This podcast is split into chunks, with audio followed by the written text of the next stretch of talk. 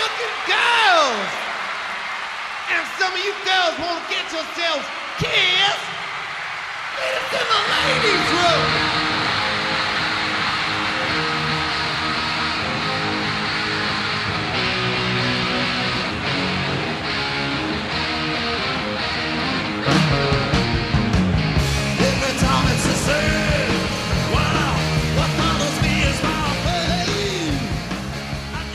We are back with another episode of the A Sides podcast. My name is Andy. I am going to be talking with my friend Kenny, who I've talked with before. And over the last year, he would send me a few texts like with concert stories. So I really wanted to pick his brain and get uh, more of these uh, stories because they were cracking me up. And I thought it'd be something everybody needs to hear, not just me. Well, let's see what I can recall. So, like, what was the first uh, concert that you um, ever attended? Uh, my very first concert was um, John Denver uh, at kind of the height of his popularity, his zenith of his career, I guess. Uh, and it was for my birthday in 1974. So I was really young, but my dad took me out to um, Murphy Center in uh, Murfreesboro, and uh, we saw John Denver, and it was awesome. It was a good, uh, it was a good first concert. Oh, wow. I still have my ticket stub, Dang. believe it or not. Um, do you save a lot of those things? You know, I, I think I've literally every single one. Uh, I don't know that I could put my finger on where they are, but I saved them until they started, you know, making those preposterous looking ticket stubs printed on like credit card receipt paper and stuff. And there's not much, um, you know, not much romantic about that. So those usually get tossed. But uh, yeah, I, I think I have. Uh, in fact, I used to, if I couldn't find it, like if I lost it somehow or something, I would get really uh, you know, tweaked about it and ask one of my friends if they still had their stuff. I could add it to my collection. I know what you mean now. I guess they're basically like the generic like Ticketmaster paper, but seeing old uh, stubs from even back in the 80s and the early 90s, like way before I attended concerts, they actually look cool. Like they would put the band logo on it or it would be colored. They did. And a lot of times they would be, yeah, colored paper and they would have actual band logo on there. Um, I think my first time I saw Kiss, which was in 1979, they had glitter sprinkled into their logo. I think on that ticket stub. I'd have to get it out and look, but uh, um, yeah, it's uh, they. It's just that kind of stuff is lost these days. Nobody really cares. I guess I don't know. I'm actually one of those guys that if I'm buying concert tickets now, like I, uh, I still have to get the stub, and I don't like it if somebody gets like the printed out sheet of paper. Like I get uh, kind of annoyed. Well, they go even further now. You don't even have to have it. You just show up with your phone, yeah, and it's got one of those UPC things on there, and they go, okay. So yeah, it's it sure has changed a lot. I I know what I you mean. Yeah, it's like that. a lost art form almost. Yeah, and well, it really is all all of that. Rock and roll's a lost art form. Uh, so, other than a Kiss that you saw back in the '70s, were there any other huge, huge uh, um, names that you saw? I mean, uh, uh, not so much in the '70s because I didn't go like I, I, saw that John Denver show, and then I don't recall going to a real concert for quite a while after that. Um, but I, I think you know, like my dad was real into country music, uh, and so was I, um, and still am, you know, or like real country music. But uh, so I think we went to go see some TV tapings or things like that, where they, you know, they used to have the um, a lot of that stuff around here, or, but nothing that I can think of right top of my head. I think the next concert I remember seeing was I went to go see uh, Chuck Mangione in 1978, uh, which wa- I was excited about it initially, but it was no offense, Chuck was boring. So uh, it wasn't my favorite show that I've ever seen. And then right after that, I went to go see the Village People, and that was awesome. Uh, they put on a great show. And then I think Kiss was just a couple of months after that. And then after that, I pretty much saw just about everything that that came to town. I, I, I started seeing Van Halen every year they came, and uh, Cheap Trick and ACDC, just basically everybody that was was you know doing their thing back then. Back when you know you could go see sometimes they'd have two three concerts a week at Municipal Auditorium. It'd be Foghat and Blue Oyster Cult on on a Tuesday, and then Thursday it might be Molly Hatchet or something, and then Friday or Saturday somebody else would be through there. So that you know it seemed to me like there was always something to go see, uh, and you know back then I wasn't a you know what what you call musician, or certainly hadn't played any gigs, so. That was before the curtain was pulled all the way back on all that stuff. It used to be so exciting to go to a a concert and hang out. And then when they dropped the lights, you just were so excited about the the show to start and stuff. And and it just seemed like a million miles away from anything that I'd ever be able to to do myself. And uh, so, but you know, now it's not quite so exciting anymore. Uh, uh, it, it, you know, you know the workings of how all that stuff goes down, and it's just like, oh yeah, okay. but uh, but yeah, I I, I I mean, hundreds of, of shows in that time period from the time I was before I was even old enough to drive. You know, my our parents would drop us off or something, and they'd come pick us up when it was over. That was before cell phones or the internet, any of that stuff. So, you know, what time's it gonna be over? Ten thirty. All right. So, yeah, good old days. So it wasn't really until you got like, um, I guess, into your teenage years then, um, as you were seeing more. Yeah, you know, I'm a preteen, I guess. You know, I was, um, uh, I was probably when I started seeing shows on a regular basis. I was probably 12, 11, 12 or something like that, and I just, you know, back then it wasn't as expensive. One thing, you know, so it wasn't like today where you know my daughter asked if she go see a concert. like, well, that's 150 bucks. But um, you know, so back then you get a ticket for seven dollars. I remember my Kiss ticket stub said 50 on it, and I remember that seemed high to me back then because all the other shows I'd seen before that were like five dollars or something, you know. So that seemed really expensive for a show. Uh, I guess they had to pay for the glitter on the ticket. uh, yeah, well, you know, they they were putting on the the best show you could see back then. So I guess it was worth the 950. Certainly was. Certainly was to me. Um. Uh, so who's the band that you've like like that you can um, recall as seeing the most? Oh, definitely Kiss. I mean, I made it a point to see them. I saw them every year from the time they, for the first time I saw them in '79 until they, um, until that, when wasn't in the band, but Peter still was for that Aerosmith double bill thing. Uh, I saw him every every year to up to that point, and uh, and the, but and then I saw him on uh, this last tour, this uh, um, whatever end of the road thing or whatever. Uh, but there's a few shows in between there I didn't go see um, because I felt like well, a lot of reasons. One, I don't want to pay that ticket price. Two, I I didn't feel like that I was getting my money's worth. And, and three, I just don't really enjoy the hassle of going to big concerts anymore. Uh, it's such a nightmare. You know, you have to nowadays. You've got to get an Uber. Parking is terrible down in Nashville, and I just don't enjoy the claustrophobia of being surrounded by all those people and stuff.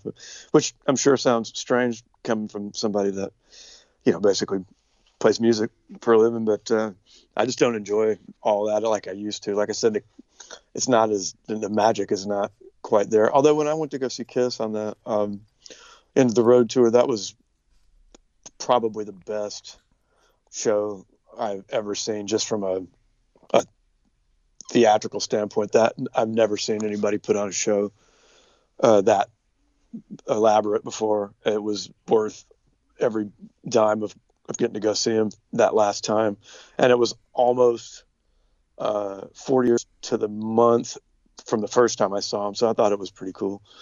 Um, and uh, the only closest show I've seen to being that good was the Rush farewell tour, uh, which they put on. Uh, I'm not going to say even pretty close uh, to. Uh, at that point, that was probably the best show I'd ever seen until until I saw this end of the road show. Oh wow! Yeah, it was it was fantastic. I saw that uh, too, that uh, Kiss um, show, and actually uh, saw it with Brennan. It was one of the last things that I did before everything kind of shut down, you know, last year. Mm-hmm. But um, Yeah, I guess that was uh, probably that's that's the last real concert that I've seen, other than, well, I don't think other than anything, I, I don't. I've only played a handful of shows since then, and I haven't been out to see anybody, not even at a at a club since that gig. So, uh, but it was great.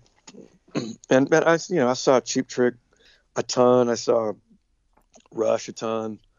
Uh, all my favorite bands that were touring, I saw them every time. Van Halen, I mean, I've seen them probably ten times or something. I, I, I, Ozzy, I saw him quite a few times. Just anybody that was happening from that, you know, eighty to ninety-five period when I was really still going to shows a lot. Then, uh, but you know, that's another thing too. Is I ended up, you know, getting in bands that were traveling, and we were on the road a lot, and so I missed a lot of things that were, you know, that were here in Nashville because I was gone a lot. Um, so, you know, I kind of lost interest, I guess, for lack of a better term, in just sort of going out and seeing bands when I'm home. The last thing I really feel like doing is going out somewhere, you know, unless it's to dinner or something like that. But I just don't, like I said, I don't enjoy it as much as I do when I've been gone for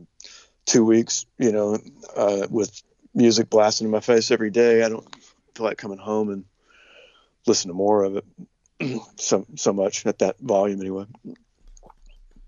it totally makes sense, and kind of saw like all of the uh, huge bands kind of as they were kind of coming up too.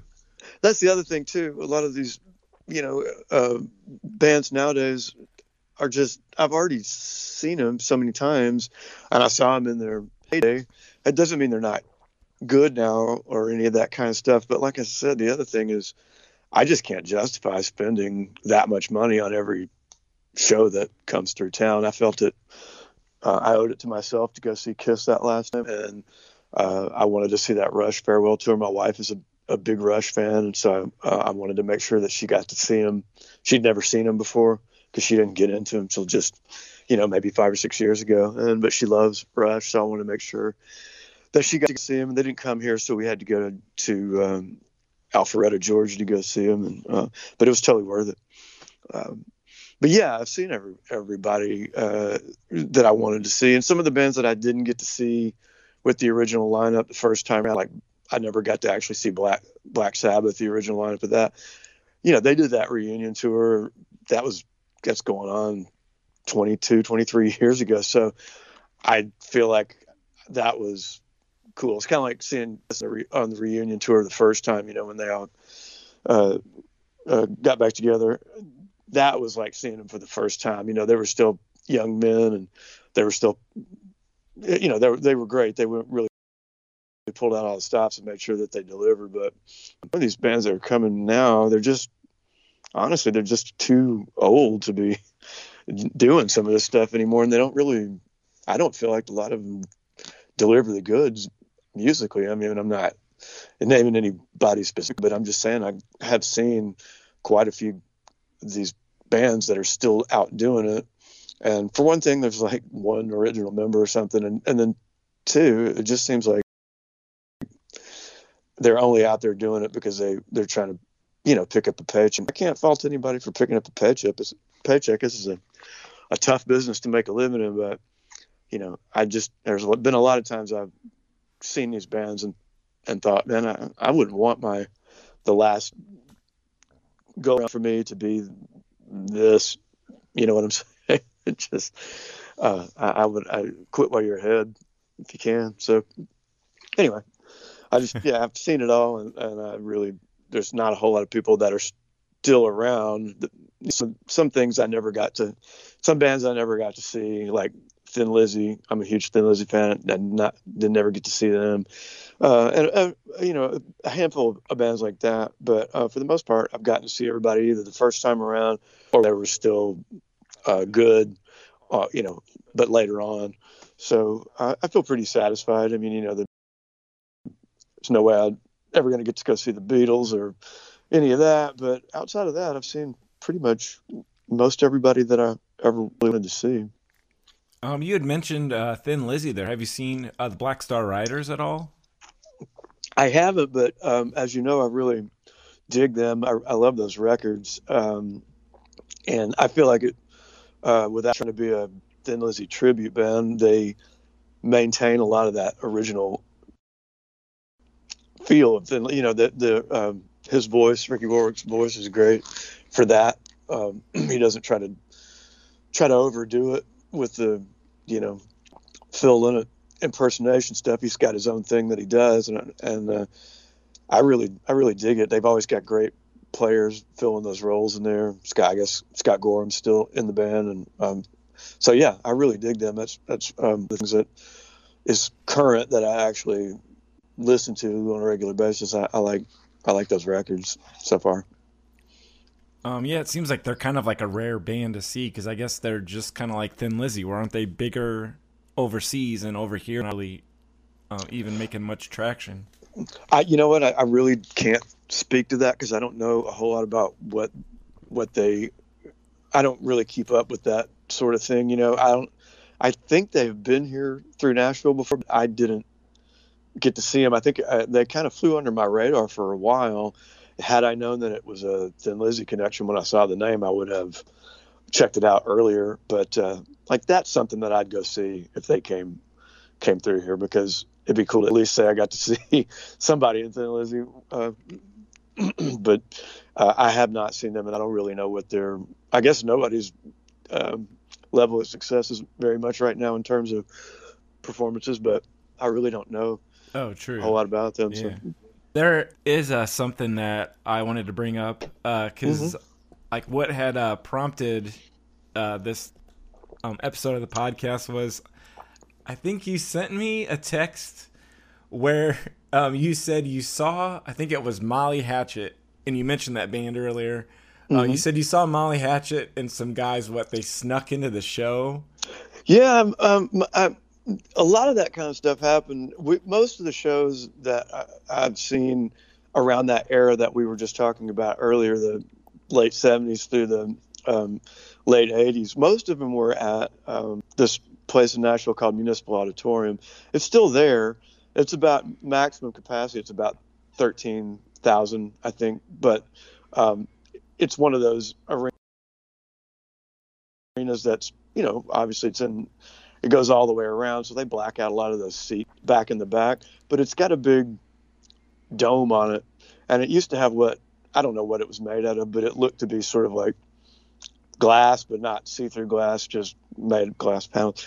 But there's catwalks around it, obviously for production, visiting production, and all that stuff to do spotlights and and all that. But I remember it, it was um, Molly Hatchet and I think Henry Paul Band opened for them and uh, LaRue.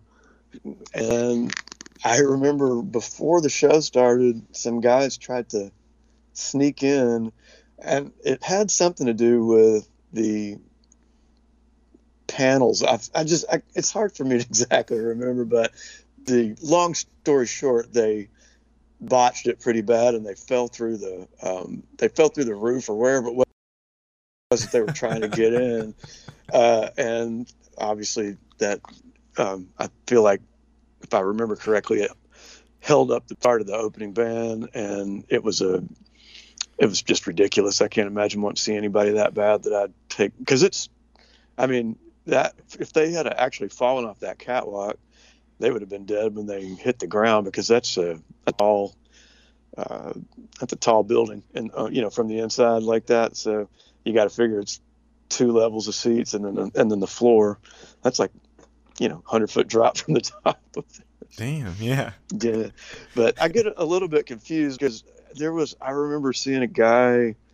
I think it was at the Journey Escape tour show, and Loverboy had opened that show. And between bands, the guy just fell off the.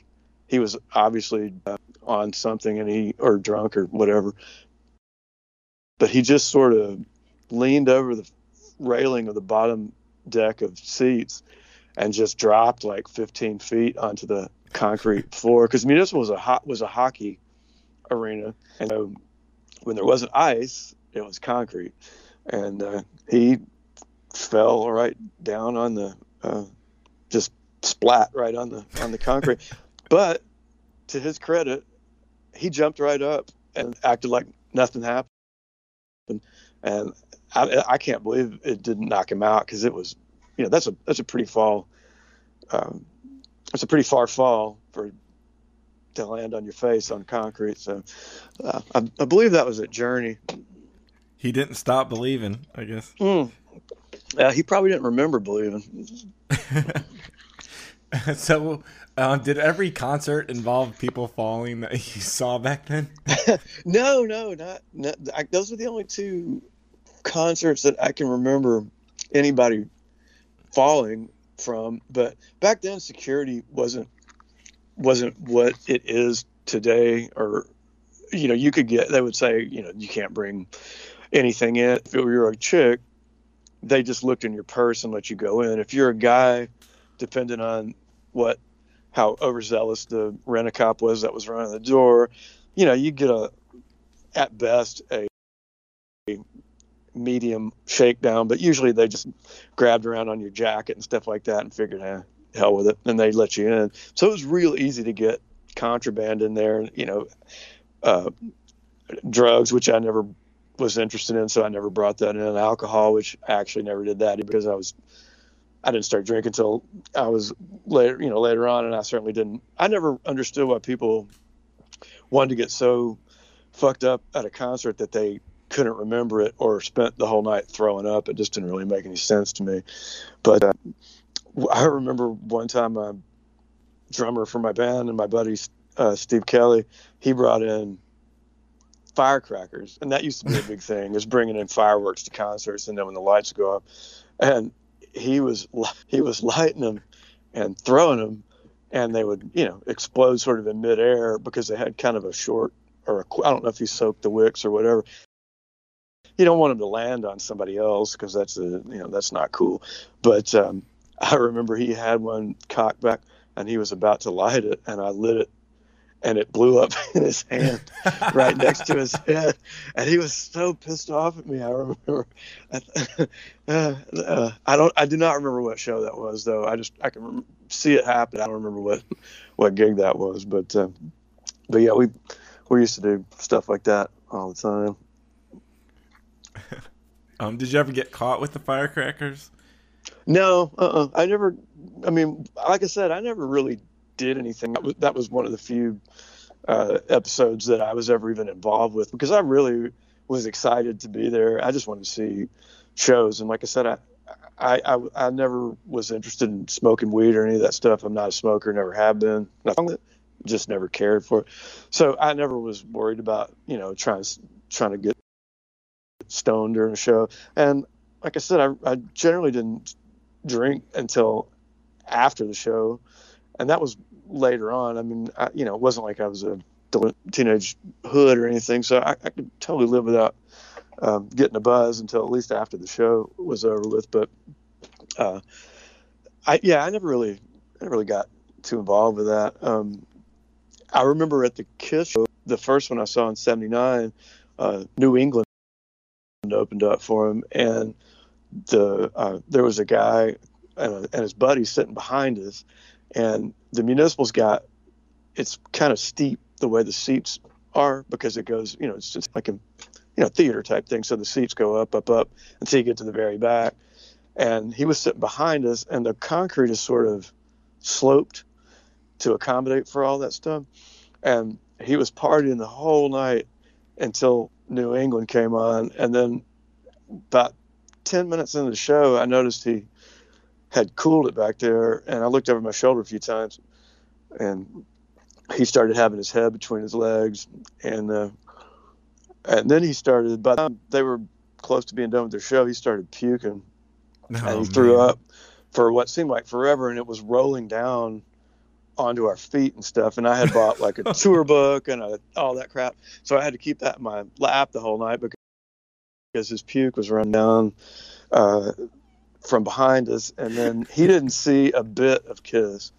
I, I think he looked up one time to see him, and that just seemed like a huge waste of time and money to me. he, he was too out of it to even see the opening band.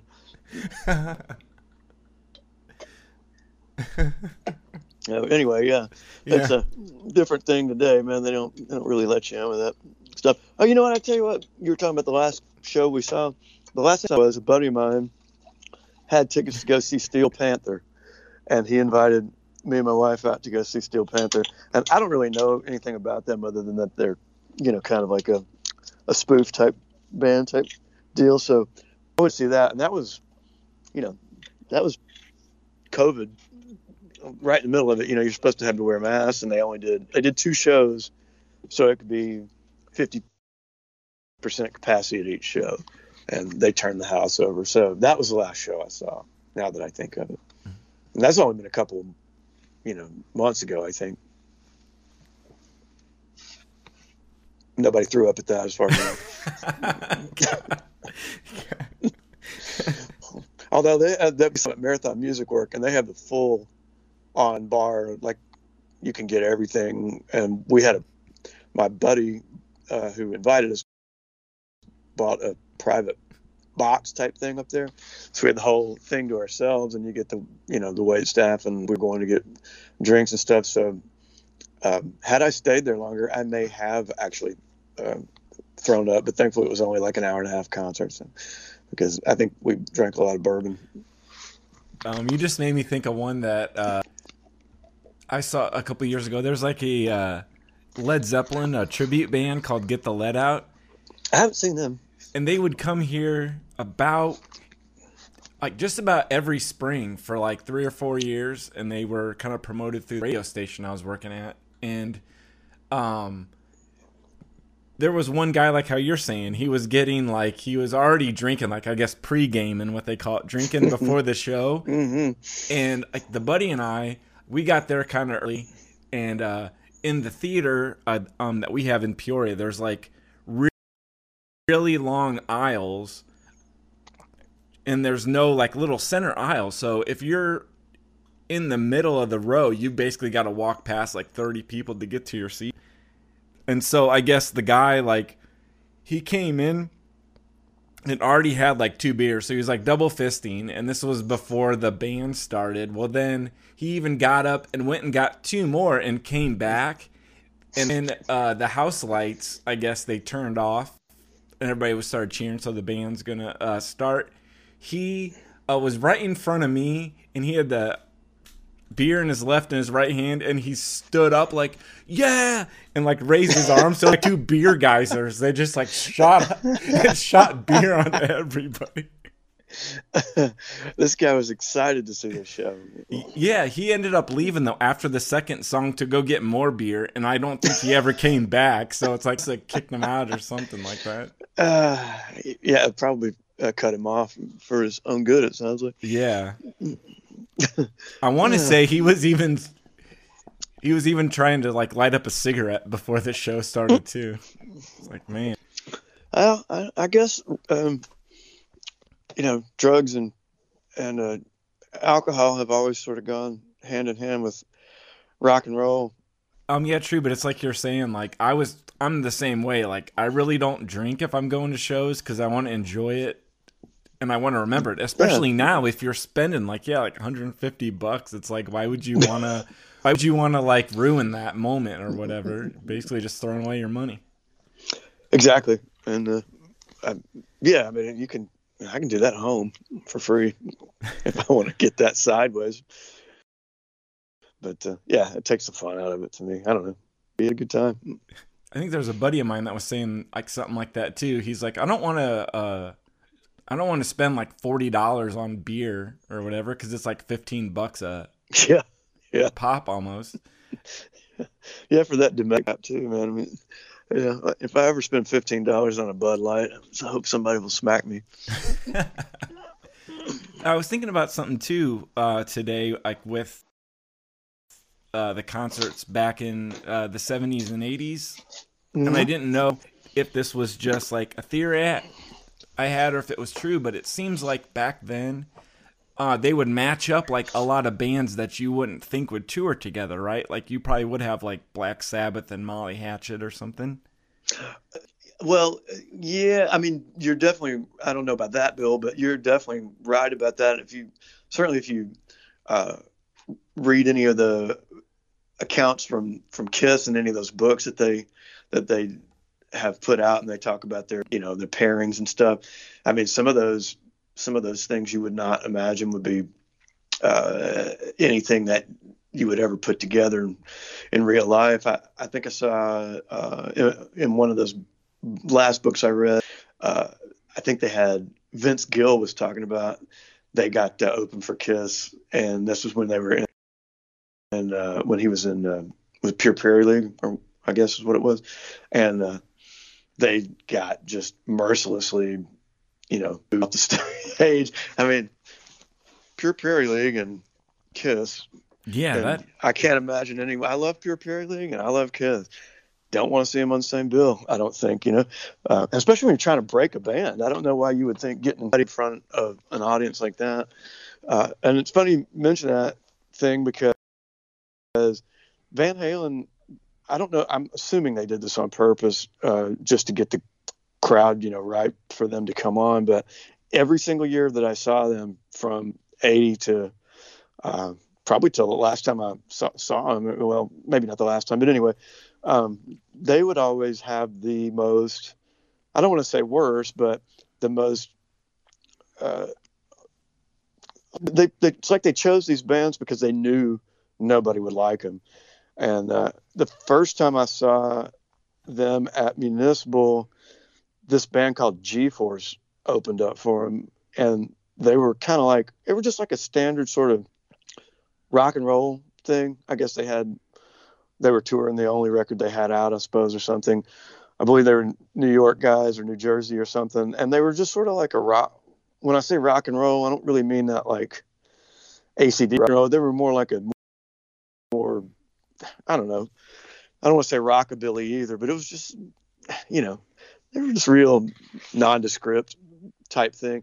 And man, they got pelted with everything that anybody had, and that was Coke, cans, Coke bottles, beer bottles, anything that they could find to throw at these guys. I felt bad for them. I w- I wasn't, I didn't really dig, dig them, but I felt bad that they, that they got just, they got decimated on stage by this stuff. And we were trying to meet Van Halen after the show. And so we were hanging around near the backstage area and those guys came out and we talked to them for a minute and they were, trying to be positive, but you know, you could tell that their spirit was kind of broken. So flash forward like 40 years later or something, I did this. Uh, I was a, used to be in this band, uh, and I, we did this TV show one time, a TV taping, and it was like sort of like a, I don't know, for lack of a better word, it's kind of like a star search type thing or, or whatever. But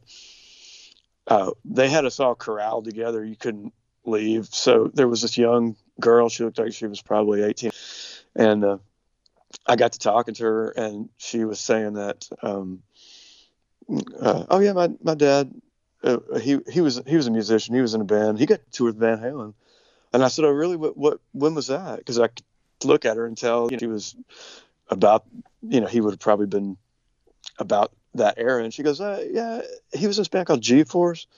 And I said, no shit.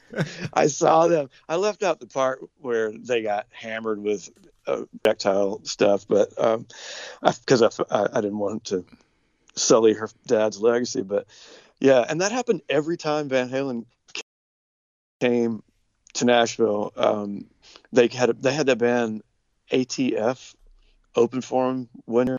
I don't, you probably don't remember them, but they were no. like total '80s new wave. They had that song Der Kommissar. I mean, it's oh, not. Really? It wasn't. Yeah, uh, it wasn't rock and roll at all. Uh, and uh, they got pelted too. I remember keyboard player. I have his total uh, recollection of him literally trying to still play and dodging his head to the side as something whiz whizzed past him. I, if I'm not mistaken, they may have not have done their full set because they just got hammered, hammered with stuff. Uh, but on the what was it, ni- 1984 tour, they did bring Autograph out, and I don't know if they thought they were gonna not, you know, do well, but everybody loved them because it was you know a lot closer to what Van Halen was doing. But yeah, man, they they used to have the worst band. They had this band, the Cats, opened up for them, and they were kind of like a new wave band on the. I think it was Women and Children First or something. They just they always had the worst, worst, but the most incongruous bands open up for. Them. So they didn't want anybody to like show them up or something. I, I you know I don't know. I mean I, I, I, honestly I don't think they they were so much worried about people showing them up. Where I think they just really wanted that rowdy crowd thing happening. You know, I really think they wanted to get people ready to see them. I mean, man, especially back then, there was no showing Van Halen up, so they could have anybody open up for them, and they would have been hard pressed to, you know, uh, give them a run for their money. Those were some of the greatest rock and roll shows I've ever seen. Hmm. Um, I'd seen it. Uh, those guys. It was like 2012 or something. So it was like Wolfgang was in the band. It wasn't Michael mm-hmm. Anthony. It was. It was still just as cool. Like I thought it was awesome, but uh, I think they had Kool and the Gang open up for them. They they had them here. I didn't go to it because I flat out boycotted that that tour. If, if they're gonna have Dave back, you got to have Michael Anthony back. I thought that was a shitty thing to do. That was a that was a dick move. I don't I don't care what you say. that that was cool. But that being said, um, yeah, and I, I, think that was I think that was kind of to have sort of a party atmosphere type thing. At that point, I'm sure they were totally over that, like trying to get people riled up and stuff. I think they just wanted to have a good. I think at one time, that's what it seemed like. That was just what I took from it. It actually was, yeah. Um, I thought I'm it sure, was. Yeah. I thought it was fun. You had said you were trying to meet uh, Van Halen after the show, and you ended up meeting uh, the G Force guys. Did you do that a lot back in the day, like trying to meet bands after the? Man, only only when we were only when I was real young. Like, in fact, that that's probably the only time I can ever recall. Go, I just thought that's what you did. Like, it would be really easy to just um, they'd be coming out of the backstage and want to stand around and shake everybody's hand. I was really, you know, young and stupid. But uh, have you ever seen that movie, Almost Famous, where he's supposed to he's trying to get into the backstage, you know, and uh, his pass doesn't his they didn't have a pass for him there or whatever, and so he's just kind of standing around out there with the groupies and. Yeah. Then Stillwater shows up and they befriend him and let him in and all that kind of stuff. And, and uh, you know, I guess I thought in my young mind that's that's probably what happens at, at gigs, you know. But I, I, found out quickly that that did not happen. It, you know, those guys, I'm sure, were probably traveling in a, a couple of station wagons or something like that, and we're just happy to get on that tour. So I don't, I don't know. I can't remember enough about that. I just remember talking to those guys and the guy that was the lead, lead singer, who was that that young lady's dad that I was talking about. That was the dude that we were talking to, and he was super nice and everything. So but uh, they didn't have any business opening up for Van Halen, and I can't imagine that that did them a hell of a lot of good in the long run. Probably did them more harm than good. Oh, like, like that stinks. Yeah, it does. I, I saw uh, the other show I saw uh, in the '70s was April Wine, and uh, that was a great show too. Um, that was at Tennessee Theater. They weren't they weren't big enough to up municipal. So they, they played it. We used to have this place downtown called the Tennessee Theater. It was a great place to see a show. It was literally used to be a movie theater back in the uh, turn of the century. And then they converted it into like a, they had live music there and functions like that. And uh, that was when they were riding high on that um, Nature of the Beast record, uh, which was an uh, absolute fantastic album and by far their best uh, best record and uh, that was a great show. And uh, Frankie and the Knockouts opened for them, and there was a balcony there too, but nobody fell off of it that I oh. can remember. Oh, anybody puke off of it? I didn't see any puking. I mean, there probably was some, but we were right down front. That was before, um, us, you know, you had um, ticketed seating, so you just whoever got there first got up front, and they it was all seats there, so we were right down within the first six or eight rows. Oh, awesome! Yeah, it was it was awesome, great show. Still have my shirt from that. It seems a lot of like classic like shirts like that. Are they all the vintage ones? Uh, I mean, I, I saved almost every shirt um, that I ever got at shows, so I've got probably two or three hundred uh, concert T-shirts. Uh, some I can't seem to locate. I imagine a girlfriend or two probably made off with them, but um, and I used to also back then the style was to cut the hell out of everything. So you know they cut the sleeves, I'd cut the sleeves out and the neck out and cut them off mid drift, and I still have a lot of those too. I use them for workout shirts for for years. Um, but uh, yeah, I, I rarely throw anything away. Uh, and you've been to my house, uh, especially upstairs up there. You you know what kind of uh, um, you know what kind of guy I am when it comes to that kind of stuff. There's I've got I've got a lot of stuff. It's like the Rock and Roll Hall of Fame up there. yeah, yeah. Except for uh, most of the stuff nobody else cares anything about but me. oh. Hey, well, I thought it was cool. So. Well, good, good. Um, did you ever get any like picks or anything back in the day? Yeah, man. Uh, I had um, my very best friend in the world. Um, his dad was a fireman, and um, you know, so anybody knows anything about firemen, they work um, 24 on and 48 off generally. So most of them have second jobs, and he uh, was a stagehand uh, at the municipal auditorium on you know so he got um, to work just about every show he wanted to work and he would take all kinds of stuff off the stake uh, I uh, I have somewhere uh, I, they're all put away, but uh, my buddy would always give me the stuff. I've I've had uh, Angus Young pick, Eddie Van Halen pick. I've got a handful of Rick Nielsen picks. You go around to the venue and throw them all over the.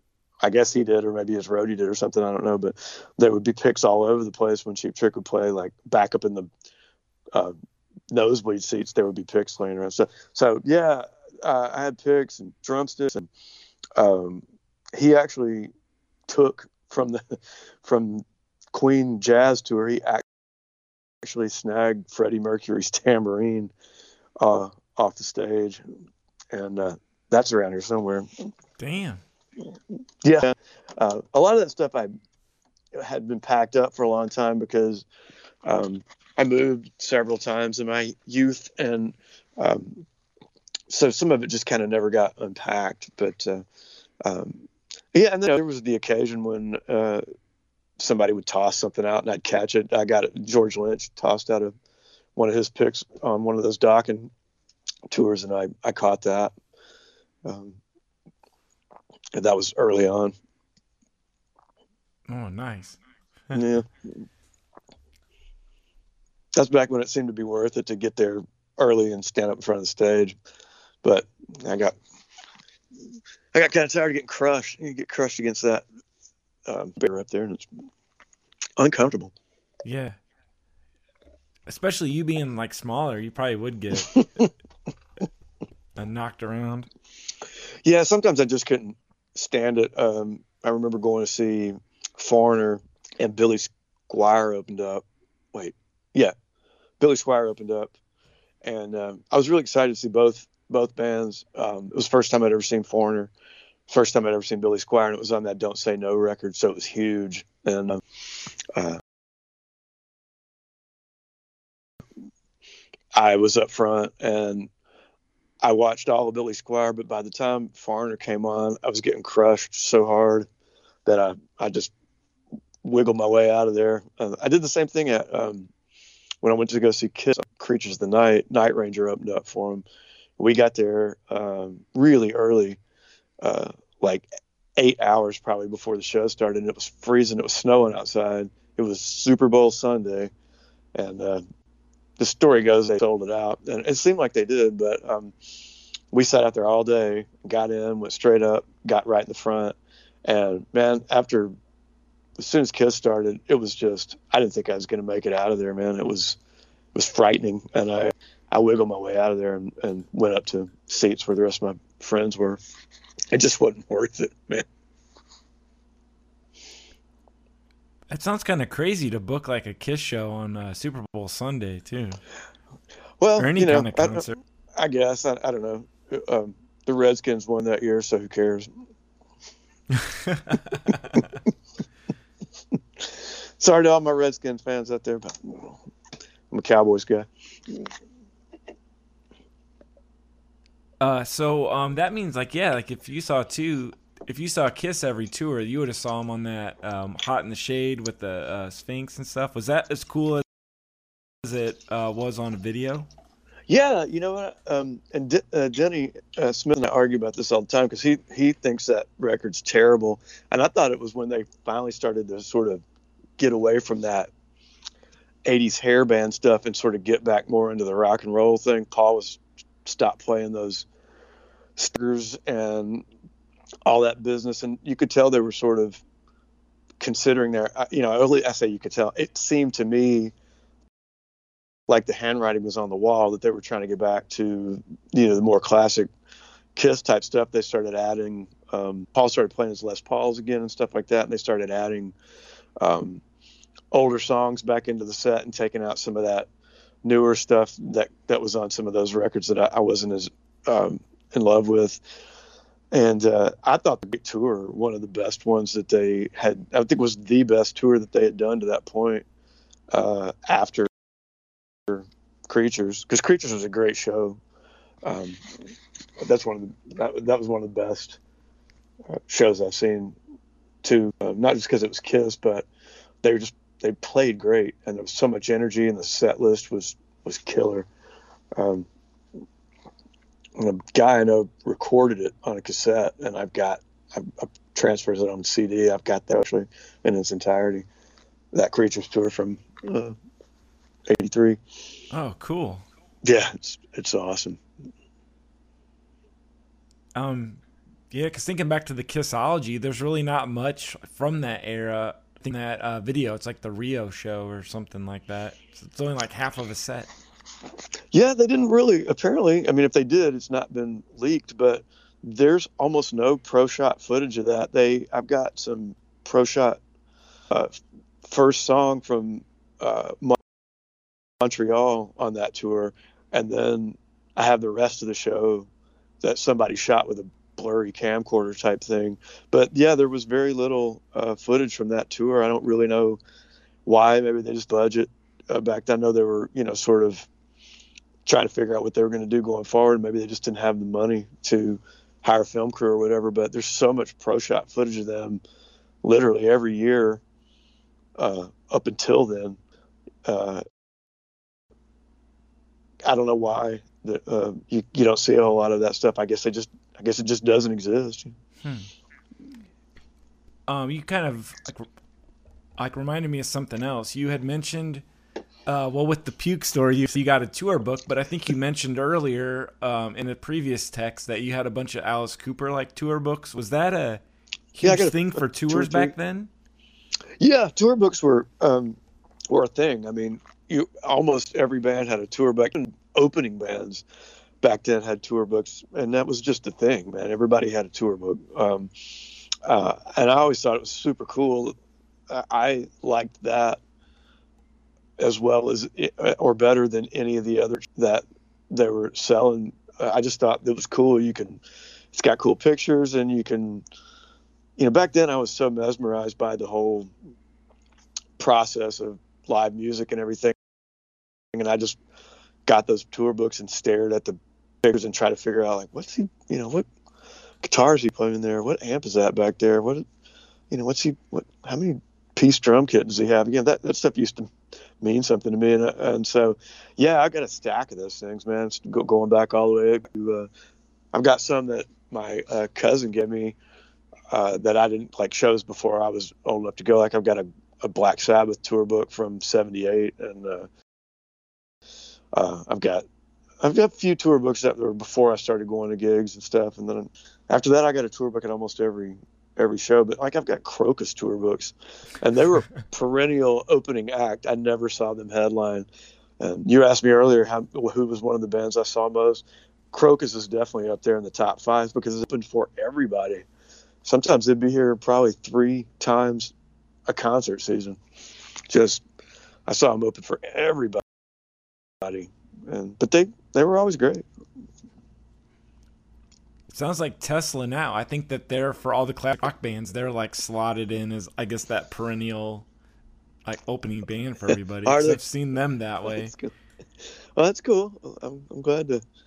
I mean, I, I see every once in a while that they're coming, but it's usually something. It's one of those triple bill things like Poison, Def Leppard, and Tesla. Or so. I, I mean, I don't Yeah. know if that's 100 percent accurate, but um, I I, think, I think it saw them on that yeah. very first tour, and that that's the only time I ever saw them.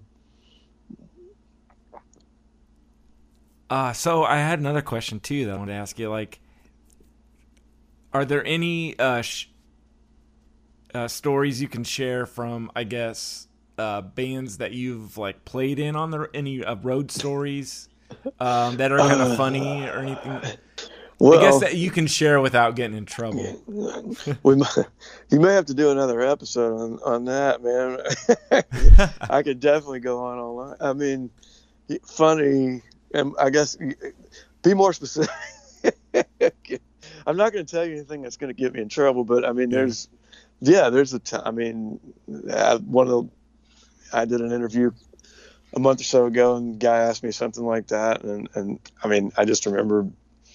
So there's so many things I tell, you know, that are just kind of crazy and weird and gross and funny and all that. But I don't know. I remember one time, one time we were playing somewhere. This is probably 15 years ago, and um, I'm not going to say what city or uh, or anything, but it was one of those places. It got pretty raucous in there, and we played late, and uh, the place was just. It was a great place to play. You know, we would pack it out and stuff, but it was not upscale,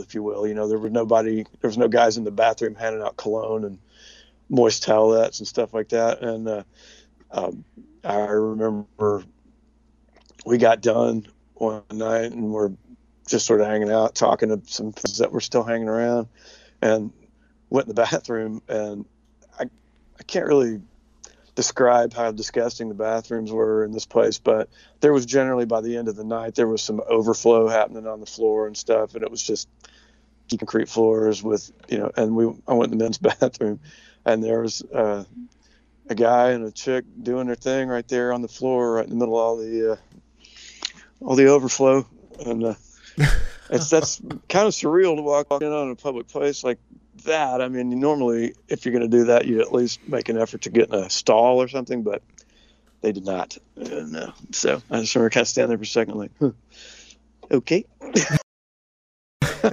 I'll use the ladies' room. Um, so yeah, I mean, I don't want to say that something that disgusting was commonplace, but you know, you run into a lot of that on the road, and um, not not every place is uh, is upscale. But I mean, I could go on probably all, all night about that kind of stuff. You'd have to give me a second to collect my thoughts. But like I said, I, I you start that kind of stuff. One thing leads to the other. People start connecting the dots. I, I, I don't know how candid I want to be about some of that stuff. Well, maybe you can share one more so we don't end it on like a note of like flows and bathrooms. end it on a better note. Mm-hmm. I'll try. Uh, man, you know, I, I, I mean, it's it's it's mostly. I mean, it's hard. It's hard work out there, but it's it's mostly a lot of fun, and and you think back on a lot of those things, and at the time, I guess it seemed like, um, you know, no big deal. But then you think back on it, it's like amazing. I made it through that. But I mean, there was a lot of cool stories too that didn't involve anything negative or it was just a lot of fun uh, for a long time we played out every year we played out i'm not i don't know if you're familiar with the um, uh, park city film festival but park city utah and uh, sundance excuse me sundance film festival in park city utah it's robert redford's thing but it's kind of it's taken off to it's a huge huge huge thing now i mean it's a whole it's a massive deal. But anyway, we played out there um, several years. Ago. There was a, a time when we had a, a, pretty good following out in the, in the Utah area, and uh, you know that's pretty that's very cool because we got to do a lot of stuff that normally we wouldn't have been able to do. I've got I got to see a lot of really really cool um, movie premieres out there. That was you know it's before they hit theaters or any of that kind of stuff, so they're screened out there. Um, I don't know if you if you remember that movie. Uh, this may get loud with Jimmy Page and um, uh, Jack White. And, oh yeah, yeah, and The Edge. Uh, we got to see the um, we got to see the premiere of that, and um, some of the some of the guys were like uh, Jack White was there, and so they did a Q and A and all that stuff, and uh, so you know, there was a lot of great stuff like that. I mean, I got thousands of stories like that that are positive and fun, and and just hanging out out there and and you know meeting people that under normal circumstances you never meet again, or you know you're at a restaurant sitting next to you somebody like Timothy Hutton or Kim Kardashian or somebody. It's just you know, it's kind of surreal in a way, man. You know, you don't see these people except for on television or, or whatever, and then you're hanging out. And, you know, nine times out of ten, they're super cool and don't act like, hey, I'm this person or they're that that person. It's just, uh, hey, this is a really mellow vibe. We're out here doing this um, Sundance Film Festival, and it's all cool. We we went to. I remember we dro- drove however, uh, it's like 30 hours or 26 hours or something to get out to Utah. And our first gig of the of that leg of the tour was that weekend out in Park City, and um, we drove out there. It was a mad snow and everything, and we uh, had to go uh, to this party. Uh, our, our, our host was uh, doing something at this party, and she said, "Why don't you just meet us at this party?" And um, so we did, and we were haggard looking, man. I mean, just driven in from uh, Nashville, hadn't you know everybody been sleeping in the bunks and all that stuff. And I, I remember I had a leather jacket on that I had had some. It got kind of fucked up, so I had spray painted it and uh, black so I could still wear it because it was the only warm coat that I had. And uh, we were just you know disheveled looking, man. Our hair was all messed up and everything. We went into this party at this I mean, this this place was a multi-million dollar mansion had indoor full-size basketball court. Wow. And uh, yeah, and it turned out it was some you know it was some premiere party, and I don't remember what film it was. I don't think we saw it, but Ju- I remember Julia Stiles was there walking around, talking to people, and we was, you know there was no real host or anything. Nobody said you can or can't do this. It was all free booze and food and I remember we went down to the basketball court and we were the only people in there. And me and one of the other guys in the band were just there shooting basketball and drinking Stella Artois because that was the, they were sponsoring this particular party. So, yeah, I mean, you know, stuff like that that only happens once. And, I'll, you know, I'll probably never see that kind of thing again. It was a lot of fun as it was happening. And um, so, yeah, no regrets really, man. There's a lot of great uh, concert and road stories I, I could tell, but that would have to be a different time. You let me collect my thoughts. I got a thousand things like that I can I could impart. Well, sure. We can always do like a part two and come mm. back to this whenever you're ready. Um, awesome, man. Well, it has been a pleasure hearing uh, stories and everything from you tonight. It's been a pleasure talking about it, man. Um, all right. Well, yeah, I'll have you back soon, and hopefully too when you've got your um, you got a solo album you're working on too, right?